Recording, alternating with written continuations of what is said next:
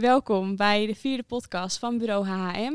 Mijn naam is Stacey Hulst en ik zit aan tafel met mijn collega Mieke Lohman, Jur Botter en Atia Gamri. We zitten vandaag in het stadhuis van de gemeente Haarlem. En in de vorige podcast hebben we het gehad over vertrouwen in de jeugdzorg vanuit het stelsel, vanuit de gemeente en vanuit een jeugdzorgaanbieder. Vandaag brengen we deze perspectieven samen en gaan we in gesprek met Jur Botter, wethouder jeugd en onderwijs, en Atia Gamri. Zij is directeur bij Jeugd Beschermingsorganisatie. Beschermingsorganisatie William Schrikker. Ook vandaag willen we graag ingaan op goede voorbeelden in de jeugdzorg. En bespreken we vanuit het bestuurlijk perspectief hoe het is om samen te werken, wat zij van elkaar nodig hebben en wat zij tegenkomen in de praktijk.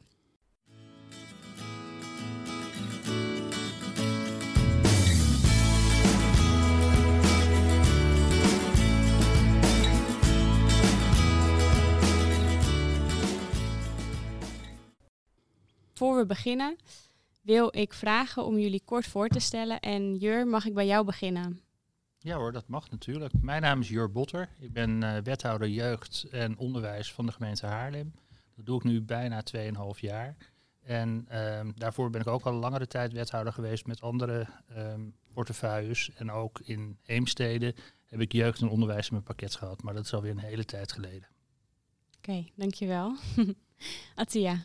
Ik ben Natia Gamri, ik werk bij de William Schrikkengroep. Uh, ik ben daar uh, directeur en verantwoordelijk voor de drie noordelijke provincies en een groot deel van Noord-Holland. Oké, dankjewel. Um, ja, Mika, derde, de afgelopen drie keer ben je hier ook bij geweest. Waarvoor zit je vandaag aan tafel? Nou, ik zit uh, uh, ook weer hierbij aan tafel om uh, samen met jou de gesprekslijn uit te zetten. Dat we ja, toch op een hele leuke manier de verschillende perspectieven kunnen pakken over de jeugdzorg. Wat is van invloed? Wie draai er aan de knoppen? Wie zijn de spelers? En wat zijn de ingewikkeldheden en wat zijn de uitdagingen? En dat is de reden dat ik hier aan tafel zit. En we zijn in Haarlem terechtgekomen omdat ik in, in Haarlem en um, eigenlijk breder, hè, in de vier samenwerkende jeugdhulpregio's moet ik eigenlijk zeggen. Dat we met een opdracht bezig zijn om te gaan kijken van of de jeugdbescherming op een andere manier gefinancierd kan worden. Dus zodoende heb ik jullie leren kennen. Of althans, um, Atia ken ik al veel langer hè, vanuit de regio Twente. Dus dat is wel grappig dat je elkaar zo in het land weer tegen kan komen. En uh, ja, op die manier uh, toch kijken van uh, ja, hoe kunnen we interessante mensen een interessant gesprek laten voeren. Interessante mensen, interessant gesprek. Dat vind ik een hele mooie opening daarvoor. Um, ja, om het dan maar meteen helemaal open te gooien. Hoe is het om sturing te geven aan de jeugdzorg? Ik, la, laat mij maar beginnen. Ik vind het ontzettend leuk. Um, ik, uh, uh, de complexiteit van de jeugdzorg, uh, nou, vooral nu de jeugdbescherming en jeugdreclassering, is, is enorm. Uh, elke dag kom je nieuwe vraagstukken en uh, worstel je daar doorheen. Uh, maar overal is het gewoon heel erg boeiend om te kijken hoe je de keten wat meer naar elkaar kunt laten groeien. En, en je bent daar maar een onderdeel van en eigenlijk een tijdelijke onderdeel. Als je kijkt puur naar de cliënten, naar de jongeren. het is ontzettend leuk. Oké, ontzettend leuk. Ik hoor daar ook uitdagend in. Ik hoor keten, ik hoor uh, tijdelijk. Kun je dat iets meer toelichten? Um, ja, want uh, kijk, de jeugdzorg, je gaat vanuit dat, dat een kind of een jongere hulp nodig heeft uh, en niet de rest van zijn leven. Dus dat je tijdelijk instapt in zijn wereld um, en omheen kijkt van wie zijn er allemaal beschikbaar om een kind goed te laten groeien. En in ons geval uh, in alle veiligheid te laten groeien. En, en dat is altijd wel een enorme zoektocht. En uiteindelijk hoop je dat je samen met de professionals, maar ook de vrijwilligers en de sociale netwerk die een kind om zich heen heeft, uh, zo kort mogelijk een kind kunt helpen om zijn volgende stap te maken in zijn ontwikkeling. En dat dat ook blijvend is. Okay. En eh, je noemt een aantal partners. Um, hoe, hoe werkt dat dan met de gemeente samen? Ja, uh, kijk, we hebben uh, heel lang heel weinig te doen gehad met de gemeente. In de zin van een relatie waarop je samen moet optrekken. samen met het bestuur van een gemeente. je, je, je opereert in de gemeente met de collega-instellingen, met de burgers van een gemeente. Maar we werden anders gefinancierd. We moesten onze verantwoordelijkheid op een andere manier vormgeven. En na de transitie is dat veranderd. En het is voor heel veel organisaties, voor, voor ons ook, voor mij ook, zoekende geweest de eerste jaren van hoe verhoud je je nou uh, naar een gemeente? Hè? Hoe, hoe trek je samen op? Um, en dat is een enorme zoektocht geweest. En eigenlijk hoop ik dat we ja, die paragraaf om kunnen slaan en als partners um, die klus rondom de jeugdzorg samen kunnen klaren. Oké, okay, ja, vanuit het perspectief wat je net al schetste. Ja. Ja, inderdaad. Ja, dan kijk ik ook meteen naar jou. Hoe, hoe zie jij dat? Ja, kijk, ik kan me heel erg goed voorstellen dat we uh, in ieder geval er alles aan doen om met elkaar de komende periode nog goed uh, uh, samen te werken. De vraag is alleen, um, hoe lang is dat ons nog gegeven? Als je kijkt met name naar het Sociaal en Cultureel Planbureau, die heeft wel afgelopen maandag de knuppel in het hoenderhok gegooid door te zeggen van dat de gemeente niet goed gepresteerd hebben als het gaat over de, de, jeugdzorg, als het, niet gaat, als het gaat over de uh, WMO en dergelijke. En die zeggen gewoon, de decentralisaties zijn mislukt. Mm. Uh, gisteravond was er ook niet een heel erg leuk item op de televisie nog, waar ik met uh, verbazing naar heb zitten kijken omdat daar ook een aantal gemeenten bij naam en toenaam werden genoemd die het kennelijk niet goed doen. En um, ik vind het heel erg jammer. We hebben allemaal met elkaar afgesproken toen we met de decentralisaties begonnen, dat het op zijn minst een generatie, en generaties volgens mij dan 30 jaar, uh, zou duren voordat we een heel goed en werkend stelsel zouden hebben neergezet. En als ik nu naar de praktijk kijk, dat men nu alweer aan het uh, rammelen is aan de deur om het te gaan veranderen. Dat ik nieuwe wetten in voorbereiding zie, ook vanuit het ministerie, die weer een aantal dingen naar zich toe wil halen dan denk ik bij mezelf, geef ons nou alsjeblieft de tijd om te zorgen dat we die ingezette weg uh, ja, uh, verder vormgeven. Want dat is nodig. Dat is goed voor de jeugd. Dat is goed voor de jongeren die het nodig heeft. En het is ook goed voor ons als samenwerkingspartners. Want er gaat natuurlijk gaan er dingen fout. Er gaan dingen uh, gewoon op dit moment soms bij kinderen um, verkeerd omdat ze tussen de wal en het schip terechtkomen. Maar dat heeft wel meteen de consequentie dat wij er bovenop zitten. En mm -hmm. omdat we zo dicht bij die jongeren zitten, blijkt uh, gewoon ook uh, dat we dan ook vervolgens goed kunnen ingrijpen. Dus geef ons een beetje lucht. Geef ons de mogelijkheid om goed samen te werken. Geef ons de tijd om goede samenwerkingsafspraken ook te maken. En ik ben ervan overtuigd dat het dan goed komt. Jur, wat jij vertelt, roept bij mij eigenlijk een soort déjà vu op. Volgens mij, tien jaar hebben we uh, de, de, komst van de bureaus jeugdzorg meegemaakt. Ja. En um, toen was daar een, uh, ja, een omissie in dat, dat er gewoon te weinig aansluiting was met het gemeentelijk voorveld. En vandaar dat ook is bedacht van, uh, ja, we moeten de zorg dichter bij de burger organiseren. Nou, we kennen het natuurlijk allemaal. Wijkteams zijn ingericht, overal natuurlijk heel verschillend. En, um, en nu weer zo snel. En natuurlijk zijn er problemen, maar volgens mij zijn er ook best wel hele goede ontwikkelingen. We hebben um, ook een podcast opgenomen met, uh, met de gemeente Nijmegen. En daar hebben uh, een aantal beleidsmensen hebben daar het een en ander verteld. En toen hebben we ook gekeken vanuit het perspectief van, goh, het is nu 2020. Wanneer zijn we hier nou mee begonnen? En toen was het antwoord, ja, 2015. En we zijn nu vijf jaar verder. Waar staan we dan? Nou, toen konden zij toch ook best wel een heleboel dingen opnoemen van waar zij staan. Wat er ook niet goed gaat en wat nog verbeterd moet worden. Maar ook wat zij bedacht hadden en uh, uh, nou ja, zeg maar een soort, zo soort nieuw architectuurplaatje bedacht hadden van wat nu niet goed gaat, gaan wij verbeteren in de komende vijf jaar. Dus wij hebben er zin in, wij hebben een opdracht, we gaan kijken naar al die problemen die, want elke stelselherziening brengt nieuwe problemen met zich mee, want geen, elk stelsel, geen enkel stelsel is de oplossing. Dus met andere woorden, je krijgt altijd bijeffecten. Dat is mijn idee daarbij. Dus in die zin ja, ondersteun ik wel wat jij zegt, Jur omdat je moet hier ook tijd voor hebben. Want als ik alleen al naar jullie kijk, hè, jullie zijn elkaar tegengekomen in, in de samenwerkingen ja. over, de, over de jeugdzorg. Ja. Misschien kunnen jullie daar ook iets over zeggen, van wat daarin is gebeurd. Jullie hebben elkaar ontmoet, wat, wat, ja. wat gebeurt er dan en wat hebben jullie daarin gedaan? En wat is daarbij ook de weg die je zou willen gaan bewandelen? Kijk, de ontmoeting vindt plaats rondom de financiering. En uh, dat is op zich al jammer. Ik vind, in ons geval is dat zo geweest, maar ik zou het normaliter veel fijner hebben gevonden dat de ontmoeting vooral vindt plaats rondom de inhoud. Hè? Dat je trots bent op de behaalde resultaten en de successen die je hebt. En dat je dat ook gewoon met trots kunt delen met je wethouder in je stad. Want het zijn zijn burgers, maar ook onze burgers. Hè? Dus je, je hebt iets bereikt en dat zou je, die successen zou je veel meer met elkaar moeten delen. en natuurlijk ook de uitdagingen. En, en daarom ehm, vind ik ook nou, rondom die discussie uh, van dat we opnieuw een nieuw stelsel of nieuwe wetten moeten gaan ontwikkelen, vind ik richting ons, de jeugdzorg en in het bijzonder de jeugdbescherming, funest.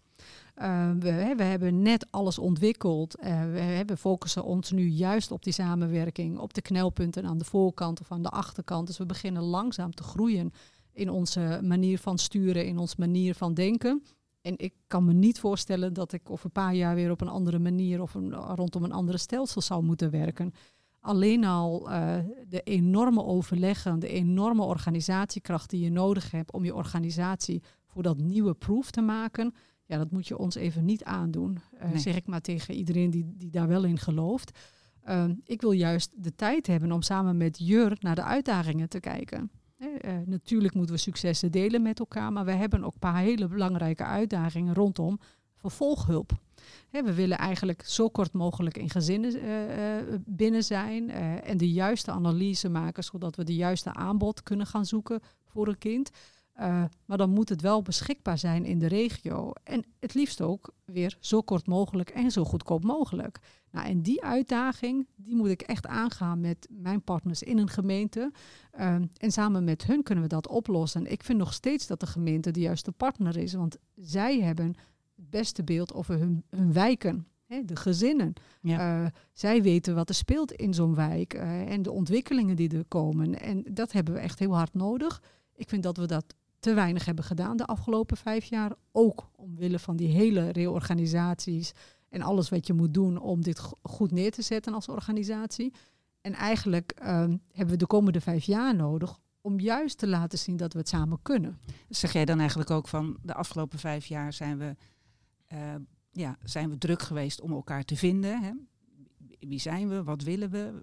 Welke visie uh, ontwikkelen we uh, samen met elkaar? En um, dat je natuurlijk ook heel veel aan de, aan de bedrijfsmatige kant, aan de beheerskant hebt moeten inrichten. Absoluut. Want ja, het kost natuurlijk geld. En we hebben natuurlijk um, bijna elke jeugdzorgregio heeft, uh, nou volgens mij alle jeugdzorgregio's, hè, maar dat weet jij haast beter dan ik, uh, Jur, hebben ook overschrijdingen, forse tekorten uh, van het budget. Dus ik snap het wel dat in de eerste tijd, in de eerste periode, um, gemeentes, regio's heel sterk bezig geweest zijn om daarop te sturen. En dat is ja, best wel een lastige geweest, denk ik, ook voor de relatie om elkaar te gaan vertrouwen. Maar ik hoor jou dan eigenlijk ook zeggen van, uh, geef ons nu de tijd om ook te bouwen aan die inhoud. Ja. Hoe kunnen we het zo organiseren? Ja, wij zijn... Dat het bij de jeugdigen ook daadwerkelijk terechtkomt en de ouders. Als ik kijk naar uh, mijn eigen organisatie, dan vind ik echt dat we de afgelopen jaren heel erg intern bezig zijn geweest. En dat ja. moest ook, want ik, zie, ik heb om mij heen veel organisaties zien omvallen die dat niet hebben gedaan. Hè. Dus we hebben zaken op orde gesteld. Hè. We hebben gewoon de interne infrastructuur uh, die dat nodig heeft om die relatie met de gemeentes, de financiering hè, uh, in die relatie goed neer te zetten. Uh, dat hebben we nu eindelijk op orde en eigenlijk ben je nu volwassen geworden daarin en wil je eigenlijk die volgende stap maken. En ik wil eigenlijk uh, heel erg uh, uit die discussie met, hè, met mijn wethouders over financiën. Ik heb veel meer uh, liever dat, dat we elkaar gaan helpen in de knelpunten die we tegenkomen. Want uiteindelijk doe je dat voor die jeugdigen in zo'n stad. Ja. Uh, als we op dat niveau met elkaar kunnen praten, dan denk ik echt dat het niet meer, hè, dan, dan gaat het niet meer wringen. Dan scheurt het niet meer tussen de jeugdzorg en, en een bestuur van een stad. En deel jij dat, Jur? Op het moment dat je goede afspraken met elkaar hebt en dat je dingen goed geregeld hebt, dan schuurt het niet meer. Nee. Maar uh, tot het moment dat je zover bent, uh, uh, schuurt het denk ik wel. En, um, en het schuurt ook omdat er gewoon in mijn optiek veel en veel te veel partners zijn. Het is Want te versnipperd. Het, in mijn ogen is het veel en veel te versnipperd. Maar hoe kan dat nou? Dat was toch een van de ideeën van uh, zeg maar de hele decentralisatie naar de gemeente. Uh, want dat was de evaluatie uh, van de wet op de jeugdzorg. En we hebben nu de jeugdwet, want toen heette het wet op de jeugdzorg, hè, dacht ik. Ja. En dat gewoon de jeugdzorg veel te versnipperd was. als ik jou zo hoor, dan is die, ja, ik, ik herken dat wel een beetje, is die niet minder versnipperd geworden, maar veel meer.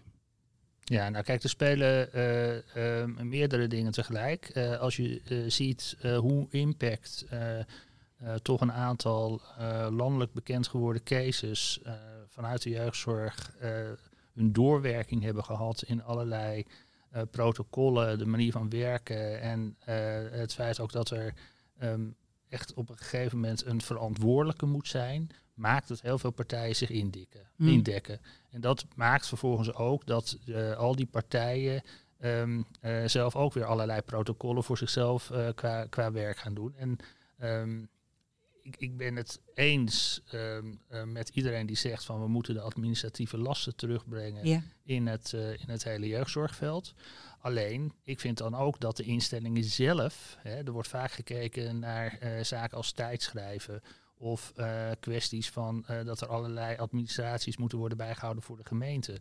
Maar mijn optiek is van zorg nou ook als instellingen dat je samenwerkt, dat je gebruik maakt van elkaars intakes. Uh, zorg ervoor dat je een uh, cliënt-volgsysteem hebt, zodat niet iedereen uh, weer iedere keer opnieuw zijn verhaal hoeft te houden. Zorg dat je um, op de achtergrond um, zeg maar um, systemen gebruikt. Ik, ik weet niet, misschien hebben jullie dat zelf wel eens bij de hand gehad, maar elke maandag krijg ik zo'n uitdraai uh, dat wordt op de achtergrond bijgehouden door uh, mijn iPhone en mijn iPad. Hoeveel tijd ik aan een bepaald onderwerp heb besteed. Daar hoef je helemaal niks voor te doen. Zo kun je ook een tijdschrijfsysteem maken. En dat zijn ook dingen waar wij samen uh, heel erg naar hebben gekeken. Van hoe kun je nu uh, aan de ene kant toch die administratieve lasten zo beperkt houden. Hoe kun je zo slim mogelijk met elkaar samenwerken? Hè? Want je hebt Veilig Thuis, je hebt het uh, eh, CEG, je hebt de GI, je hebt alle jeugdzorgorganisaties.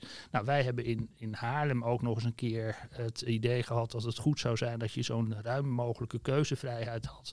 Dus wij hebben in zo'n totaliteit met 164 of 174 afzonderlijke partijen contracten. Nou, en als je je contractmanagement dan ook nog moet bijhouden, dan geeft dat ook weer heel veel voor onszelf administratieve lasten. En we komen uit een wereld, volgens mij, waarbij de jeugdzorg, uh, toen het nog bij de provincie zat, best wel uh, redelijk op afstand stond. En, en, daarom, um, uh, en daarom was er ook niet heel erg veel behoefte aan zicht te hebben van waar het geld nou precies aan werd besteed.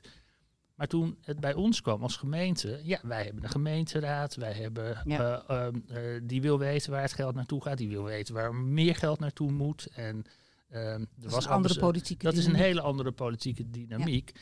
En wij moesten op een gegeven moment wat met dat we inzichtelijk moesten krijgen van waar gaat het geld nou naartoe. Nou, en als er dan zoveel verschillende instellingen zijn, dan hoop je maar dat er goed wordt samengewerkt. Want het adagium was uh, vertrouw op de kracht van de professional. Dus wij moesten als gemeente echt op ons handen gaan zitten om ons er niet al te veel mee te bemoeien.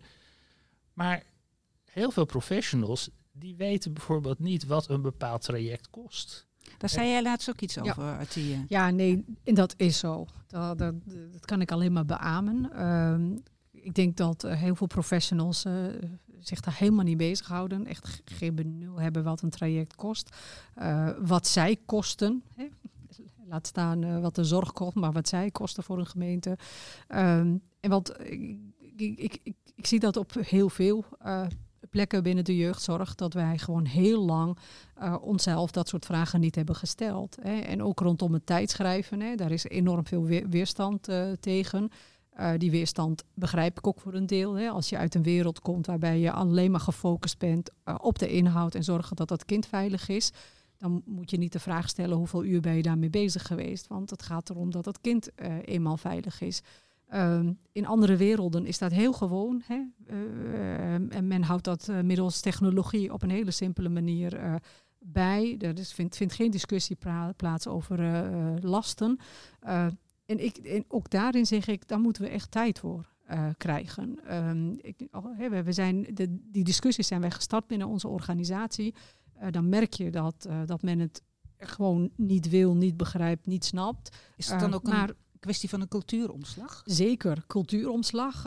en dat, dat doe je toch als je samen ja tegen zegt en samen die gesprekken voert met elkaar. En uiteindelijk toch Uh, nou ja, uh, zolang je maar zelf in gelooft, dat blijf vasthouden. En uiteindelijk hoop je dat de praktijk uh, gaat bewijzen dat het gewoon een prima instrument is om A zelf achter te komen van hoeveel tijd ben ik nou bezig met iets.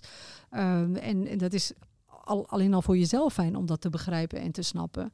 En dan hebben we het nog niet eens over op het moment dat je een kind verwijst naar een andere organisatie, wat dat kost. Uh, we hebben wel eens gekeken naar, naar een cliënt van waar had je hem naartoe willen verwijzen. En dan zijn er drie verschillende organisaties.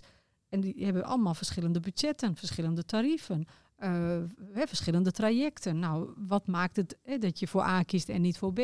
Dat zijn wel hele belangrijke discussies, maar die vinden binnen de jeugdzorg nog te weinig plaats. Maar ik hoor jullie nu ook allebei zeggen dat jullie daar wel uh, mee bezig zijn met inderdaad inzicht in het tijdschrijven. Dat hoorde ik van jullie allebei. En uh, nou, dat voorbeeld kwam naar aanleiding van, volgens mij, van de vraag van Mieke. Van waar vind je elkaar dan als bestuurders? Uh, is dat dan ook een, is dit iets wat jullie in gezamenlijkheid hebben opgepakt en vorm hebben gegeven? Of doen jullie dit dan uh, los van elkaar? Hoe kan ik dat zien? Ja, dit, dit is echt in gezamenlijkheid. En kijk, laat, laat ik vooropstellen dat um, ik ontzettend veel waardering en respect heb voor iedereen die in de jeugdzorg werkt. Mm. En uh, uh, soms denk ik wel eens bij mezelf, iedereen die dat vier of vijf jaar doet, die moet echt met een jaar sabbatical. Want uh, alles wat je tegenkomt en de ellende die je op je bordje krijgt, um, je moet wel van hele goede huizen komen, wil je niet afstompen. Dus dat, dat gezegd hebbende, zijn alle jeugdzorgmedewerkers ook mensen die inwoners zijn van een stad. Ja die graag het voorzieningenniveau uh, willen hebben en houden uh, zoals ze dat kenden. En niet ineens heel veel meer OZB moeten gaan betalen. Uh, onroerende zaakbelasting is dat. Uh, dus op, op die manier um, heb, ik, heb ik ook echt um, het gevoel van dat het niet alleen mijn probleem is, maar een maatschappelijk probleem dat we met elkaar ervoor zorgen dat we die kosten terug gaan dringen. Hm. Um, als ik alleen dan naar Haarlem kijk, is de afgelopen vijf jaar daar ruim 10 miljoen bijgekomen. Dat, en, daar zit ook wel indexatie bij, maar die wordt ook niet gecompenseerd vanuit het Rijk. Maar de hele jeugdzorg is alleen in Haarlem al van 28 naar 38 miljoen, ruim 38 miljoen gegaan. Dus wij moeten echt met elkaar praten over van hoe gaan we die kosten beheersen. En een van de dingen is van zicht hebben op wat kost nou eigenlijk een traject. En als er andere manieren zijn om uh, zicht te krijgen op wat zoiets mag kosten, dan vind ik dat prima. Um, um, maar heel vaak kom je dan toch uit bij dat tijdschrijven. Nou, daar hebben we in, in de stuurgroep uh, uitvoerig met elkaar over gesproken. En daar komen we als wethouders uit de regio en ook de Noord-Holland-Noord gemeente bij elkaar en de, uh, de 3GI bij elkaar om, om te gaan praten van hoe zouden we dat nou kunnen doen. En we zijn een pilot gestart, een gemeenschappelijke pilot, waarin en medewerkers van de GI'en zitten um, en uh, ook uh, mensen van de gemeente, ambtenaren van de gemeente. En die zijn met elkaar aan het kijken hoe kunnen we nou op een, um, ja, zeg maar, een efficiënte, niet belastende manier dat tijdschrijven vormgeven. Ik zit zelf niet in de projectgroep. Jij zit volgens mij daar wel zeker, in. Zeker, Dus jij kunt alle finesses daarover ja. uitleggen. Nee, ik, kijk, ik zei net al, het is wel, uh, nou, het is wel een pittige discussie uh, ja. rondom tijdschrijven. En uh, niemand zit daarop te wachten. Ook omdat landelijk al best wel veel gezegd is over dat we dat vooral niet moeten doen binnen de jeugdzorg. Ook hier hebben we natuurlijk... Uh, de, pittige de, discussies gehad, toch? Ja, nou niet alleen pittige discussies gehad. Uh, we hebben ook Rita Verdonk gehad met ja. er regels wegschrappen en alles. En de schrapsessies en zo. En daar ging het er ook best wel hard aan toe. Ja. Ja. Klopt. Nou, goed, we, we, hebben met elkaar gezegd, we gaan het proberen. Um, en we moeten echt ook vooral blijven focussen op het doel. Hè, van waarom willen we, waarom wilden we dit ook alweer doen? Ja, precies de bedoeling daarachter. Hè? Want dat was het idee ook van, uh, kijk, want tijdschrijven is geen doel op zich. En het gaat niet om, om, om, om wantrouwen en het gaat ook niet om controle. Natuurlijk moet je de juistheid controleren. Zo wordt het wel vaak opgevat hoor. Maar zo wordt het precies, zo wordt het opgepakt. Maar eh, ik heb begrepen dat de bedoeling is dat er gewoon op deze manier inzicht komt in hoeveel tijd ben je nu daadwerkelijk kwijt met die jeugdige en dat gezin. Ja. En dan uh, uh, is het helemaal niet de bedoeling dat uh, dat op, op heel diep activiteitenniveau geregistreerd gaat worden. Hè. Er zijn maar drie criteria, ja, geloof ik. En, maar daarmee kan je wel, zeg maar, vanuit je eigen systeem kan je ophalen van joh, hoe zit dat nou? Dit gezin ben ik zoveel tijd mee kwijt. Wat is daar nou in gebeurd? En dat gezin eigenlijk helemaal niet. Wat zijn nou de verschillen? En we, zeggen altijd binnen de, de, de, de, hulpverlening, als je over dit soort dingen praat, van ja, we weten dat wel, uh, wat het verschil is in die gezinnen. En dat kunnen we wel vertellen. Maar we kunnen het niet aantonen. We kunnen het niet hard maken. Als je menige organisatie binnen, binnen de, de hulpverlening vraagt van wat is nu jullie kostprijs? En want dat is natuurlijk wat anders dan het tarief wat je betaalt.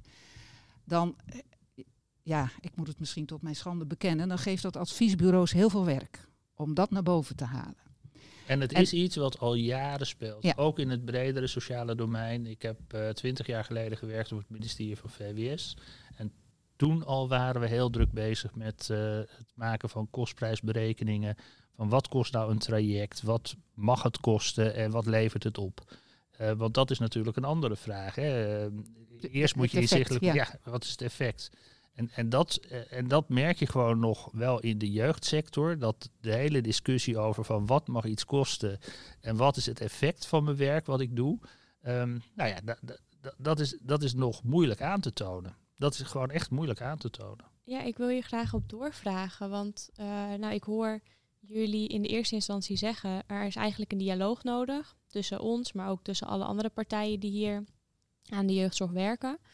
Um, nou, tegelijkertijd hoor ik jullie ook noemen dat er een soort projectstructuur, of er wordt in ieder geval iets georganiseerd om bij elkaar te komen en om met elkaar die dialoog aan te kunnen gaan.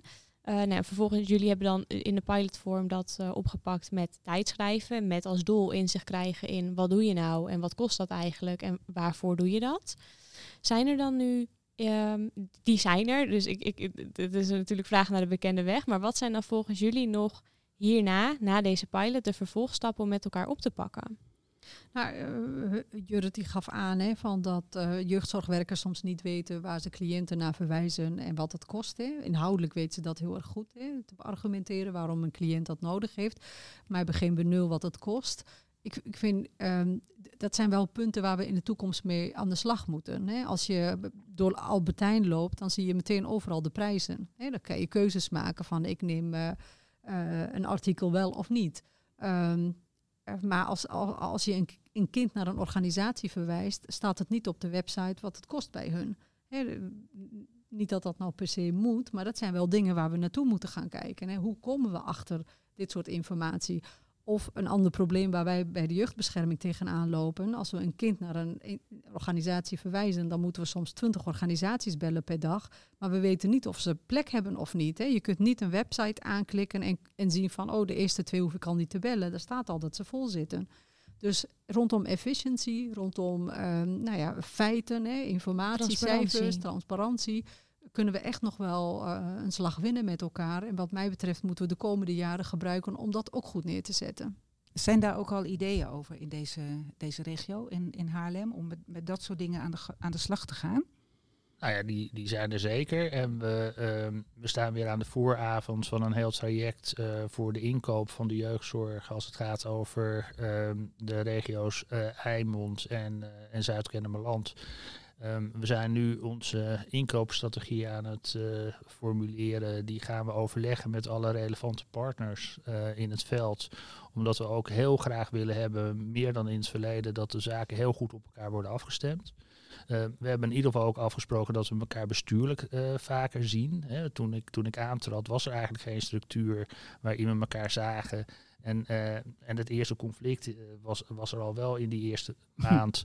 Um, want de contracten die zouden niet worden getekend. De aanbesteding die was niet, zeg maar, um, voldoende um, qua tarieven en dergelijke. En dat, dan begin je al meteen met een achterstand. Um, uh, en voordat we dat hadden opgelost met elkaar, um, hebben we wel een aantal gesprekken gehad, maar die gingen dan vooral over geld. Pas daarna uh, zijn we met elkaar veel meer over de inhoud gaan praten. En uh, wat ik dus ook zeg, door op bestuurlijk niveau veel meer um, elkaar op te zoeken, is het ook het voorbeeld wat je geeft op, op de werkvloer.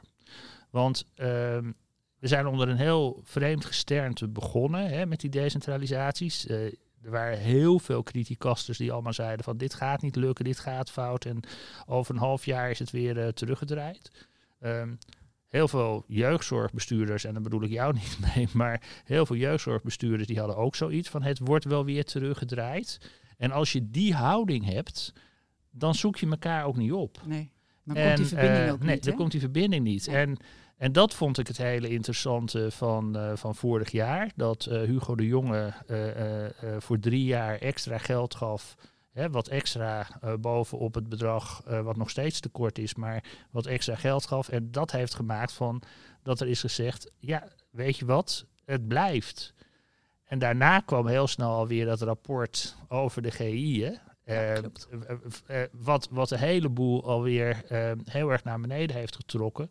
En wat um, waar wij ons als regio ook niet in herkennen. En waarvan wij als regio, en dat vind ik wel heel erg knap dat we daarin zo samen zijn opgetrokken ook, hebben aangegeven van ja, wij herkennen ons helemaal niet in dat rapport wat er vanuit het ministerie is gekomen. Want in onze regio zijn we op een veel betere manier bezig en gaat het uh, best wel redelijk goed. Ja. Ja. Dus uh, en, en, en dat, dat heb ik heel erg gewaardeerd, dat we in dat uh, traject echt met elkaar hebben opgetrokken. Ja.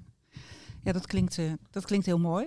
Um, ik denk dat wij langzamerhand ook een beetje toe moeten naar een afsluiting van deze, deze podcast. Uh, het initiatief om een podcast over jeugd op te nemen was ook bedoeld om te kijken van...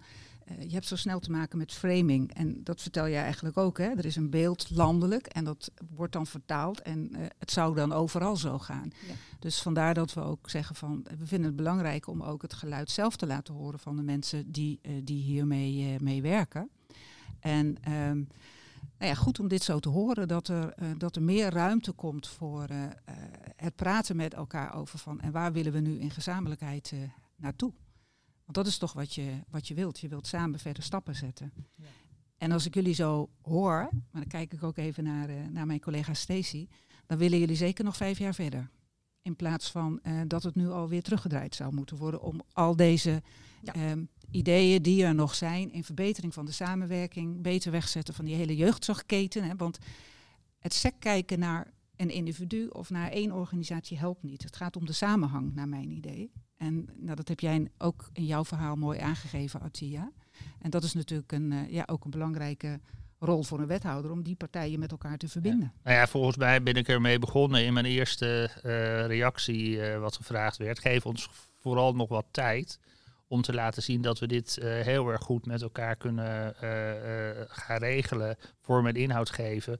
En als je zegt, het duurt een generatie voordat een systeem echt ja. goed tot wasdom is gekomen, dan geeft het geen pas om te zeggen binnen vijf jaar, jongens, we zetten er een streep op. Precies. Ja, ja. dus het klinkt als om dan helemaal terug te pakken, geen sturing meer op processen, maar voornamelijk nu sturing op de inhoud. Ja, heel graag ja. wat mij betreft. Ja. Dan wil ik jullie ontzettend bedanken um, nou ja, voor jullie tijd en voor, uh, voor het delen van deze informatie. En voor jullie ervaringen ook voornamelijk, wat jullie nu meemaken in de dagelijkse pra praktijk vanuit jullie perspectief. Um, nou, dit is, uh, Mieke, voor ons uh, de ene laatste podcast. Er komt hierna nog één podcast met een jeugdige en het gezin. En dan horen we waar, ja, waar alle goed bedoelde inzet uiteindelijk echt terecht komt. Waar je het voor doet. Waar je het voor doet. Ja. Dank jullie wel. Heel graag gedaan. Ja. Oké. Okay.